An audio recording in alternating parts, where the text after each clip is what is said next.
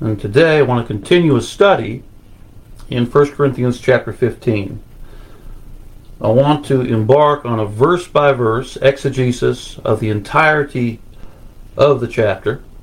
I set forward already in the last video the argument that Paul is dealing not with Gentile or Greek false teachers, but in fact that he is dealing with Jewish false teachers. He is dealing with the Judaizers. And if you have any doubt about that, you can watch the last video. And so, as we deal with 1 Corinthians 15, we want to pay attention to how Paul utilizes the Old Testament. He would not have utilized the Old Testament in the extensive way that he does if he were dealing with a Greek or a Roman philosophy. He wasn't. It wasn't a Sadducean doctrine that he has dealt he was dealing with. He was simply used the argument that Jesus used, that God is a God of the living, not of the dead, in Matthew 22. He extensively quotes from the Old Testament because he's dealing with Jewish false teachers to demonstrate their doctrine was false. Now, as we get into 1 Corinthians 15, I want to kind of make a bit of an excursus here and respond to some things that were said about a post that I made uh, last week, I baptized two individuals. Um, I met door knocking, very nice couple. They started attending, and I baptized them. And uh, we have another couple um, who attended Sunday. I'm going to uh, hopefully, uh, I met them door knocking as well. Hopefully, they're going to obey the gospel as well and be baptized, as I said, into resurrection life. Now, that phrase was criticized, at least questioned why would use such a phrase, baptized into resurrection life. Well, I want to talk a little bit about that before I get into 1 Corinthians 15. It will all blend together.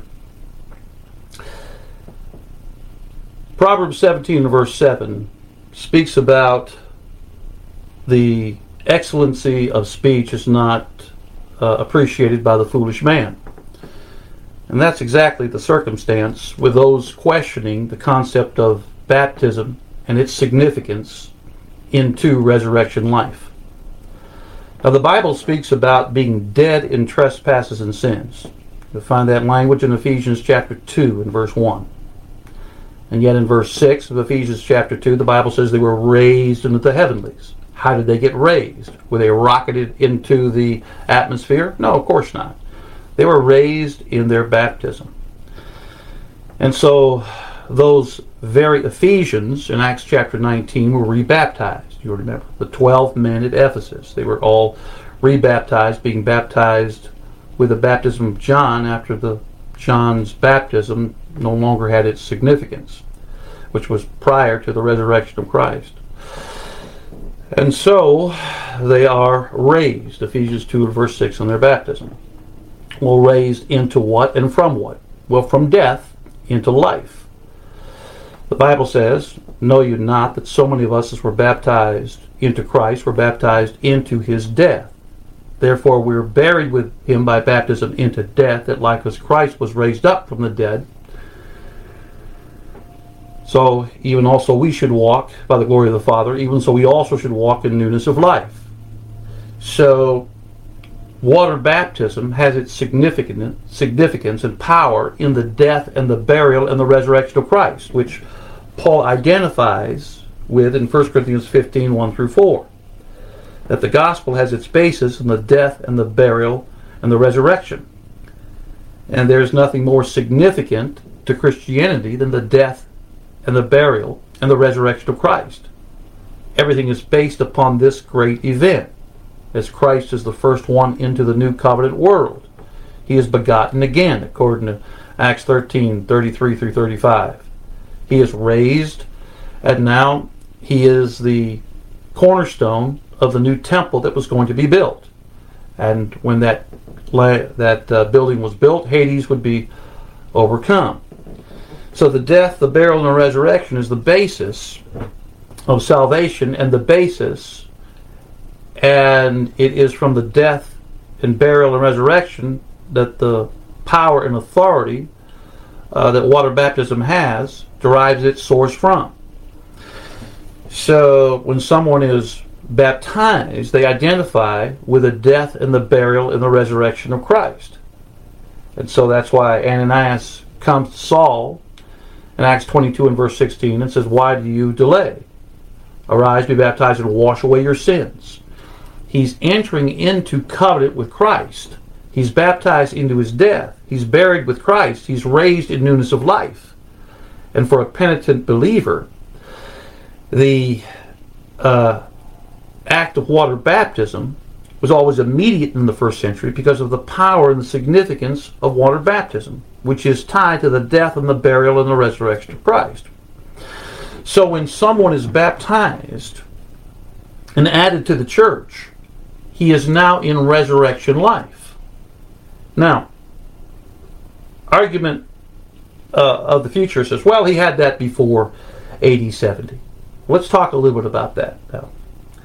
Let's talk about the proleptic nature of salvation, the significance of the completion of the covenant, and what it meant to those individuals who were baptized before 70 and those who were baptized after 70. That is, after the transition of the covenants. Now, the New Testament is the gospel and the gospel is the New Testament. It's called an everlasting gospel in Revelation chapter 14, verse 6, and it's all tied to the death and the burial and resurrection of Christ. In Galatians chapter 2 and verse 14, Paul said, I saw that they walked not uprightly according to the truth of the gospel. And it wasn't about the denial of the death and the burial and the resurrection of Christ but it was a matter related to the gospel. The Gentiles are not under the law. Peter's acting like a hypocrite. And so Paul has to say, you live as the Gentiles, now you're wanting the Gentiles to live as do the Jews. All right? But it was a gospel matter. Everything in the New Testament is tied to the death and the burial and the resurrection of Christ. It's all gospel matters. Okay? Now, the gospel is not revealed in its completion at the cross or on the day of Pentecost the gospel is the New Testament, which is incrementally revealed. All right. So in the New Testament uh, transition period, AD 30 to AD 70, the Holy Spirit is sent. And the Holy Spirit guides them to all of the truth, giving them a sealing and confirming them through the words that the Spirit is giving them. Now let's pay attention to water baptism in Acts chapter 2. Go over to Acts chapter 19 and then over to Ephesians chapter 1. So I want you to follow me now of how the first century baptism had the gift of the Holy Spirit attached to it. That was miraculous in its nature. That's proven by Acts 19 and corroborated in Acts chapter 1. And that Holy Spirit was the sealing that is the guarantee of her down payment until full salvation would arrive. First of all, Acts 2, verse 38. Peter says, Repent and be baptized, every one of you, in the name of Jesus Christ, for the remission of sins. The Greek word for is the preposition epsilon, iota, sigma, eis. It always is prospective, forward looking. Jesus says in Matthew 26, 28, this is the New Testament, which is shed uh, for many for the remission of sins. Jesus did not shed his blood because we already had the remission. He shed his blood in order to obtain the remission. The preposition eis is always forward looking. So Acts 2:38 when Peter says repent and be baptized every one of you in the name of Jesus Christ for the remission of sins it was in order to obtain the remission of sins. That's why they were baptized immediately. And God added them to the church, Acts 2, verse 47. Yet, the first century baptism from AD 30 to AD 70, that had a gift attached to it. A miraculous gift. So you would receive the gift of the Holy Spirit. That's not a non miraculous uh, manifestation. And gift given to all Christians at baptism. That's not what he's saying. There's no New Testament at the time that Peter is preaching on the day of Pentecost. They need the gift of the Spirit to confirm their faith. So Peter says, Repent and be baptized, every one of you, in the name of Jesus Christ, for the forgiveness of sins, and you will receive the gift of the Holy Spirit. All right? Now, we go over to Acts chapter 19, we find the same thing is operating there. Paul asked the question in Acts 19:1, "Have you received the Spirit, the Holy Spirit since you believed?" Well, the disciples at Ephesus said, "We have not so much as heard whether there is any Holy Spirit." So Paul says, "And what were you baptized?" They said John's baptism. John's baptism was temporary until the resurrection of Christ. After the resurrection of Christ, no one is baptized with John's baptism because they are baptized uh, into the resurrected life of Christ. So John's baptism is no longer effective. So Paul immediately rebaptizes these individuals in the name of Jesus and he lays hands upon them and they speak with tongues. They receive the Holy Spirit. Earlier in Acts 8, verse 18, Simon saw that through the laying out of the apostles' hands, the Holy Spirit was given. All right? And so here we have the corroboration. The gift of Acts 2 is not different than what's going on in Acts 8 or Acts 19. It is a miraculous gift.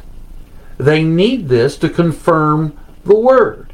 And they would utilize it in the assembly, just as the Corinthians did. So they would speak uh, at two or three would speak, they would confirm the message, that's how the Bible was revealed. That's how the Word was revealed. And the Holy Spirit didn't give experiences.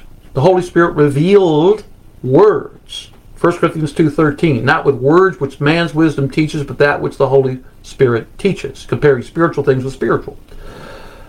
And those deep things of 1 Corinthians 2, 9, and 10 was the agreement of the Old and the New Testaments. So, as they came into the assemblies, the Spirit would be searching the deep things of God, which are the Old Testament promises and the New Testament completion of those same promises. So, that's what they would hear in the assembly, confirming the message, confirming the truth which they were holding then. All right? So, the Holy Spirit is poured out for the last days, not our last days, their last days. And Micah 7:15 said it would be for a period of 40 years. According to your days coming out of Egypt, I will show unto them marvelous things. Micah 7:15. 40 years. The miracles would be given. The Holy Spirit is poured out, confirming the message. Right? Now, in Acts 2:38, where they were given the gift of the Spirit, that's a miraculous gift. Corroborated by Acts 8:18, Simon saw that through the laying out of the apostles' hands, the Holy Spirit was given. Acts 19, have you received the Holy Spirit since you believed? We have not so much heard. He tells them about Jesus. He baptizes them in Jesus' name. Acts 19:5. He lays hands upon them and they speak with tongues. And they confirm the message. All right? So the message is confirmed. Now, that message, as it's confirmed, would be confirmed until the coming of Christ. 1 Corinthians 1 6 through 8, Paul says, Even as the testimony of Christ was confirmed in you, so that you come behind in no gift, that you will be. Uh, let me read that real quick. That you might come behind in no a gift. Wait, that's right. Waiting for the revelation of Jesus Christ, who shall confirm you to the end. And that's the same end of 1 Corinthians 15 and 24. So they're confirmed with the gifts for 40 years until the end for the pouring out of the Holy Spirit. All right, now, the first century baptism has a gift attached to it because it was the confirmation that that baptism would bring forward redemption. All right? And it was the sealing or the guarantee until the completion of their promises, the completion of their salvation, and the completion of their redemption. Now, please follow. In Acts 19, Paul is dealing with 12 men from Ephesus who knew only the baptism of John. Paul writes to these same Ephesians in Ephesians chapter 1. So, with the background of Acts chapter 19, we have Ephesians chapter 1. And Ephesians chapter 1, Paul says in verse 13, after you believed, well, King James Version says after you believed, New King James says, uh, then you believed. In, in him you also trusted. After you heard the word of truth, uh, King James says, after you believed, the gospel of your salvation, in whom, having believed, you were uh, sealed with the Holy Spirit of promise. All right? So after they believed, they were sealed with the Holy Spirit of promise. That's Acts 19. They were sealed with the Holy Spirit of promise. It was a miraculous sealing. They were confirming the word with these signs following. That's exactly what 2 Corinthians chapter 1, 21 and 22 says. They were being established. The Greek word bebaioo, same word translated, uh, confirmed in Mark 16, 20. All right, they were being established through the anointing, through the guarantee, and through the sealing of the Holy Spirit. So in 2 Corinthians chapter 1, Paul speaks about the miraculous operation of the Holy Spirit in three different ways. He who establishes us, that's the Greek word bebaioo, that means confirming us, with you in Christ has anointed us, that is a miraculous anointing. Jesus was miraculously anointed with power through the Holy Spirit in Acts 10 in verse 38. They were anointed in 1 John 2 26, so they did not have to be taught. That's the miraculous uh, anointing. And so the confirmation is through the Holy Spirit, the miraculous anointing is referred to, the sealing is miraculous, and the guarantee, the down payment, is miraculous. This is simply different ways of speaking about the same thing. Now, in Ephesians chapter 1, after they believed, in whom having believed, you were sealed with the Holy Spirit of promise. How were they sealed with the Holy Spirit of promise?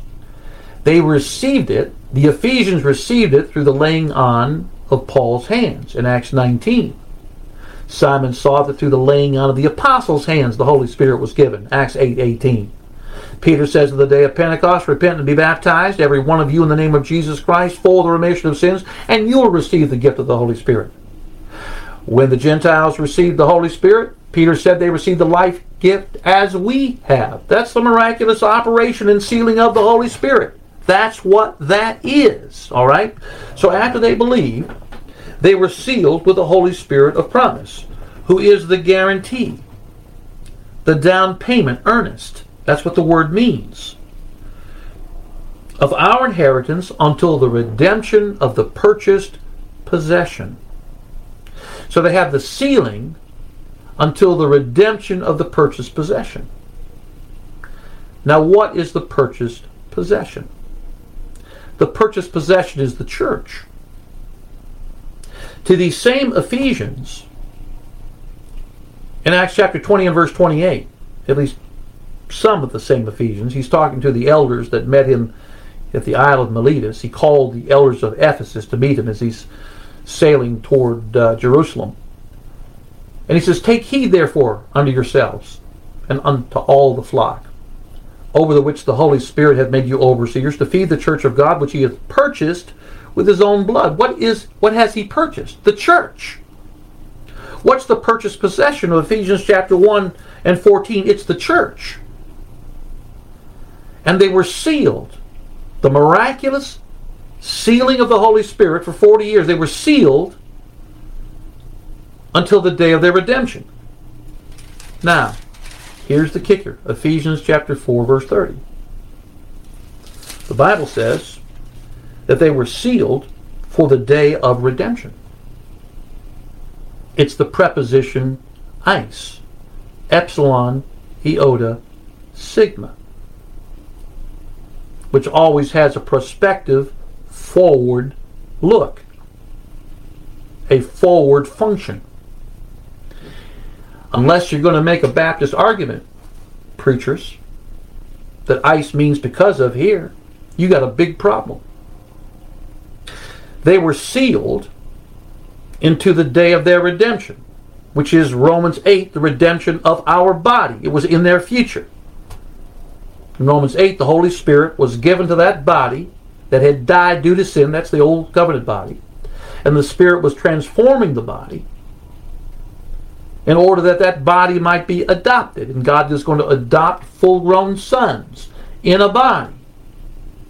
And the Holy Spirit was given for the perfection of the saints, for the completion of the church, the completion of the body, you see. That's the idea. Now, Ephesians 4 in verse 30 proves that their redemption was still in their future because he uses the preposition epsilon, iota, sigma. The day of their, into the day of their redemption. So they're saved, they're being saved, but salvation was coming. 1 Peter 1, verse 9. The end of their faith, the salvation of their souls. It's not a different nature of salvation, it's the completion of the same salvation. So they're redeemed, they're being redeemed, the redemption's coming. They're in the kingdom. They're receiving the kingdom. Hebrews 12, 28, and yet the kingdom's coming. And Jesus places the completion of the kingdom at the fall of the temple. Luke 21, 31. And Paul in 1 Corinthians 15, 28 delivers the kingdom back to the Father, not to end his reign, to complete his reign. That Christ might be all that in all, which means Jew and Gentile inequality. All right? So now notice, please, the significance and the strength of my argument. Epsilon iota sigma, eis, is prospective in its function. Ephesians chapter 4 verse 30 proves that the church would receive its complete redemption and forgiveness of sins at the completion of the church. Christ was the Passover. The Passover is the hiding of sins. And Christ fulfills all the feast days, by the way. All the feast days including the Day of Atonement, and the Feast of the Tabernacles, which comes at the completion of the church, and the Feast of the Trumpets. He is the unleavened bread, because they ate the unleavened bread as they escaped the bondage of Egypt. For 40 years, they went on their trek, then rolled away the reproach of Egypt. That's exactly what they would do in Joshua chapter 5, verse 9, when they enter into the land. He rolls away the reproach of Egypt. The feast of the first fruits, that's the resurrection. Pentecost, that's Acts chapter 2, the Jews come in. Then the Feast of the Tabernacles. The Gentiles were most interested in it because they could see themselves associated or assimilating into the promises of God in the Feast of the Tabernacles. That's why in John chapter 12 they're talking about the Greeks there because the, the Greeks were interested in uh, um, the Feast of the Tabernacles. All of those feast days are fulfilled by Christ. All right. The Passover was not for the forgiveness of sins; it was for the hiding of sins. You needed a day of atonement for that. All right, which is associated with the Feast of the Tabernacles. Well, wait a minute. Revelation 21:3, the tabernacle of God is with men. It's the completion of the church, you see. At the completion of the church, at the Feast of the Trumpets, the last trump. The salvation promises were given. Now, Ephesians 4 and verse 30 is the proof. You put Ephesians 1 13 and 14 together with Ephesians 4:30, and you will see the proof beyond any shadow of any reasonable doubt that the redemption took place at the fall of the temple. Well, someone says, well, you haven't proven that. It says they're waiting for the day of their redemption. When did Jesus place the day of the redemption in Luke 21? When? In Luke 21 28, he says, When you see these things come to pass, lift up your heads, for your redemption draws nigh. And he's talking about the destruction of Jerusalem and the dismantling of the temple. Verse 27 he said, You would see the Son of Man in the clouds with power and great glory. That's the second coming of Christ. That was a spiritual event. Everybody who looks at Luke 21 27 is forced to say that Luke 21 27 is a spiritual event. When Luke 21 31, Jesus says, and that's the only time that Jesus places the kingdom with an event, he's speaking about the fall of the temple. It's the completion of the kingdom. It's not the kingdom in a different sense, it's the kingdom in a different stage. When you see these things come to pass, know the kingdom of God is nigh at hand. And in verse 28, he's still talking about a spiritual reality, not a physical one. When you see these things come to pass, look up, your redemption draws near. That's what Jesus said. So let inspiration lead, interpretation follow. Let Jesus' words about the kingdom and about redemption and about his coming guide us in our understanding. Because, in fact, that's when redemption would show up. That's when he would appear a second time without sin unto salvation. Hebrews 9.28. And Peter said they were looking for the salvation of their souls. It's just the completion of the promises. That's what they were. They're saved. They're being saved. Salvation's coming. They're redeemed. They're being redeemed. Redemption's coming. It's called a prolepsis. Romans 4:17 he calls those things which do not exist as though they did. He calls Abraham the father of many nations before Isaac was born. Because God sees the inevitable results. Joshua 6, verse 2 I have given you the land. But they had to go and take it.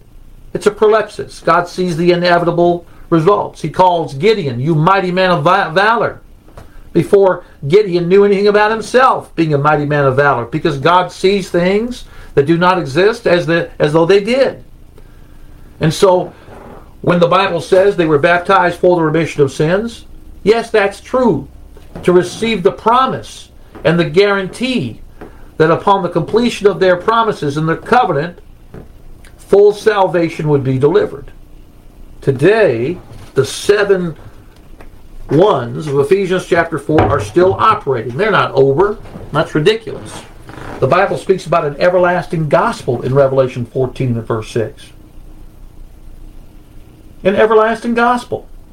And by the way, in Revelation 14 and verse 20, he speaks about a land where 1,600 furlongs are filled with blood. That's 180 miles. That's the picture of Palestine. And then in Revelation 14:13, the Bible says, "Blessed are the dead which die from now on." Why does he say, "Blessed are the dead which die from now on"? In Revelation 14:13, because heaven is open then. Revelation 11 says heaven was opened at the fall of the temple the city where Jesus was crucified. Revelation 11:8. Revelation 11:12. That's the sounding of the seventh trump, which is the last trump of 1 Corinthians 15. The two witnesses, Paul and Peter, are told to come here, up here. Revelation 11:15. The kingdoms of this world became the kingdom of our God at the sounding of the seventh trump, which is the last trump. That's when the kingdom is delivered back to the Father. That's when Luke 21:31 takes place. When you see these things come to pass, know the kingdom of God is nigh at hand. Then Revelation 11, 18, time the dead that they should be judged. 11, 19, and the temple of God was opened in heaven. Revelation 14 is the repeating of the same theme from a different perspective. Babylon the Great is Jerusalem, it falls. The last stone of the temple is dismantled, and salvation comes. So blessed are the dead which die from now on. I debated several men and said that's of the fall of Rome. All right, so explain that the fall of Rome, everybody gets a special blessing when they die. Blessed are the dead after Rome falls. Ridiculous. It's foolish. It's false. He's talking about the destruction of the city of Jerusalem. And when the last stone of the temple was dismantled, the end came. And the resurrection took place. Now, because we have an everlasting gospel. Romans, uh, Revelation 14 6. The gospel, after the Bible is completed, after the covenant is completed, doesn't need a sealing anymore. We don't need a gift. It's already confirmed. The Holy Spirit was for the confirmation of the truth for the last days of Israel until the Bible is completed, the church is completed, and full salvation is delivered. Paul said we see through a glass darkly. but then face to face shall I know, even as also I am known. The gospel is revealed incrementally. They had the sealing of the Holy Spirit as the guarantee into the day of their redemption. We don't need the miraculous operation of the Holy Spirit today. We don't have it because we have the Bible. Just like the type of Joshua chapter 5. After the 40 year transition, the manna ceases. All right? There's no need for the manna anymore. Right? No need for the spiritual gifts anymore. And the spiritual gifts are miraculous in nature. Right? Not non miraculous. Nobody has a spiritual gift today. You don't. You might have a talent that you want to use, okay, fine. But you don't have a spiritual gift from God. That's ridiculous. What it is, do you speak in tongues? Can you raise the dead? No. The spiritual gifts were for 40 years until the completion of the covenant, the completion of the church, the proper adjudication of the Bible itself. and then their redemption and their salvation was obtained. So, when I am criticized by those who say, What do you mean by resurrection life? I guess I'm going to Again, simply cite Proverbs 17 7 excellent speech is not become, becoming to a fool. To speak about the power of baptism in resurrection life is the way that we should be talking about water baptism. We should be talking about resurrection life. We should be talking about an everlasting gospel where individuals are dead in their sins that they need to repent and be buried with Christ, that the blood of Christ can be applied to their souls, and that they can walk now in newness of life. And that's resurrection life, and no, they don't need a physical, biological resurrection at some end of time event, made up end of time event, in order to go to heaven because heaven was opened at the fall of the temple. It's when it was opened. The Bible says the temple of God was opened in heaven, Revelation 11 19. Blessed are the dead which die from now on. And no one could enter into the tabernacle of the testimony of the temple until the seven plagues were completed, Revelation 5 and verse 5. And heaven was opened in Revelation 19 at the second coming of Christ. And the book of Revelation is not about the end of the physical, biological world. It is about the end of the Jewish world, where God would bring forward salvation so the covenants could change to all men, and that the covenant people could enter heaven. And if you're completely forgiven, waiting for the second coming of Christ, but you still can't go to heaven, then why are you really forgiven? The only thing that keeps you from heaven is the forgiveness of sins. So why can't you go to heaven, preachers? It's the principle of parsimony, you see. God only does what he needs to do. He needed to create a new covenant to overcome the old covenant of death. I'm going to leave you with this. And I'll do exegesis next couple of weeks, verse by verse from 1 Corinthians 15. But Paul doesn't quote out of context. He never would have been able to go into the synagogues and to convince the Jews if he quoted the Old Testament out of context. And in 1 Corinthians 15 54, Paul says, Then it shall come to pass, the saying, Death is swallowed up in victory. Hadn't been swallowed up yet. But he's quoting from Isaiah chapter 25. And Isaiah chapter 25 is in the context of the destruction of the city of Jerusalem and the dismantling of the temple. Isaiah chapter 25, actually 22 through 29 is all the same subject, including Tyre, by the way. I just discovered that here last couple of weeks in my study. But in chapter 25, there's a context itself. You have made a fortified city a ruin. It will never be rebuilt. That's Isaiah 25, 2. Death is swallowed up forever. Isaiah 25, 8. That's what Paul's quoting from. Then Isaiah 25, verse 12, the fortress of your high fort of your walls he will bring down, lay low. That's the destruction of the city of Jerusalem. Paul's not quoting out of context, he's quoting in context. And the end is the transition of the ages. The kingdoms of the world became the kingdom of our God, Revelation 11, 15. So that which was sown in corruption was the old covenant body, present tense verb. It was being raised in incorruption, present tense verb.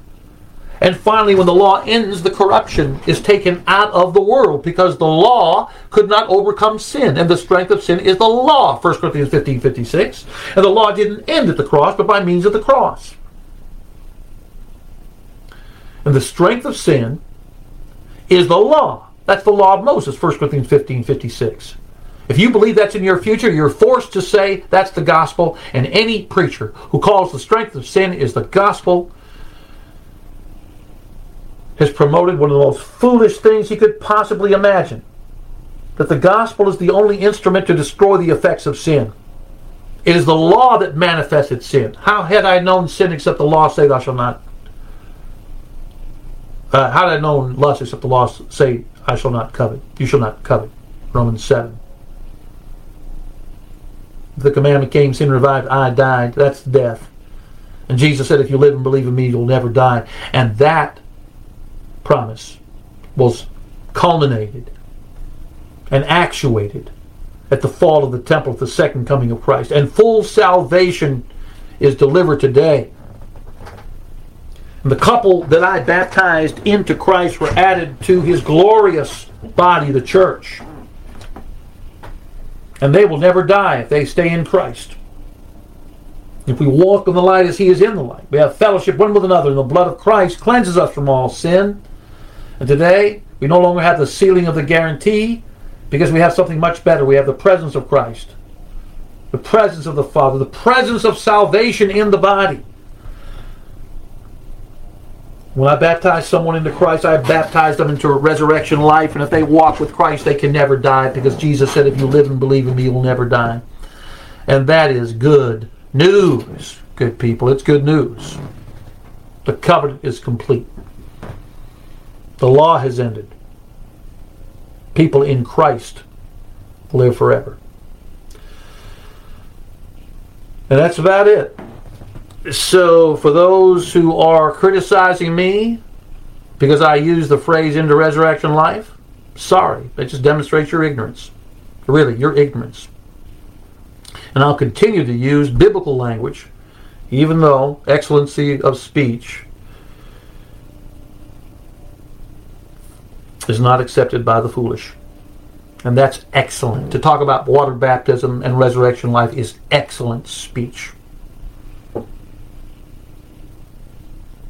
know, the Bible says, He who has a deceitful heart finds no good. Some people just like to nitpick.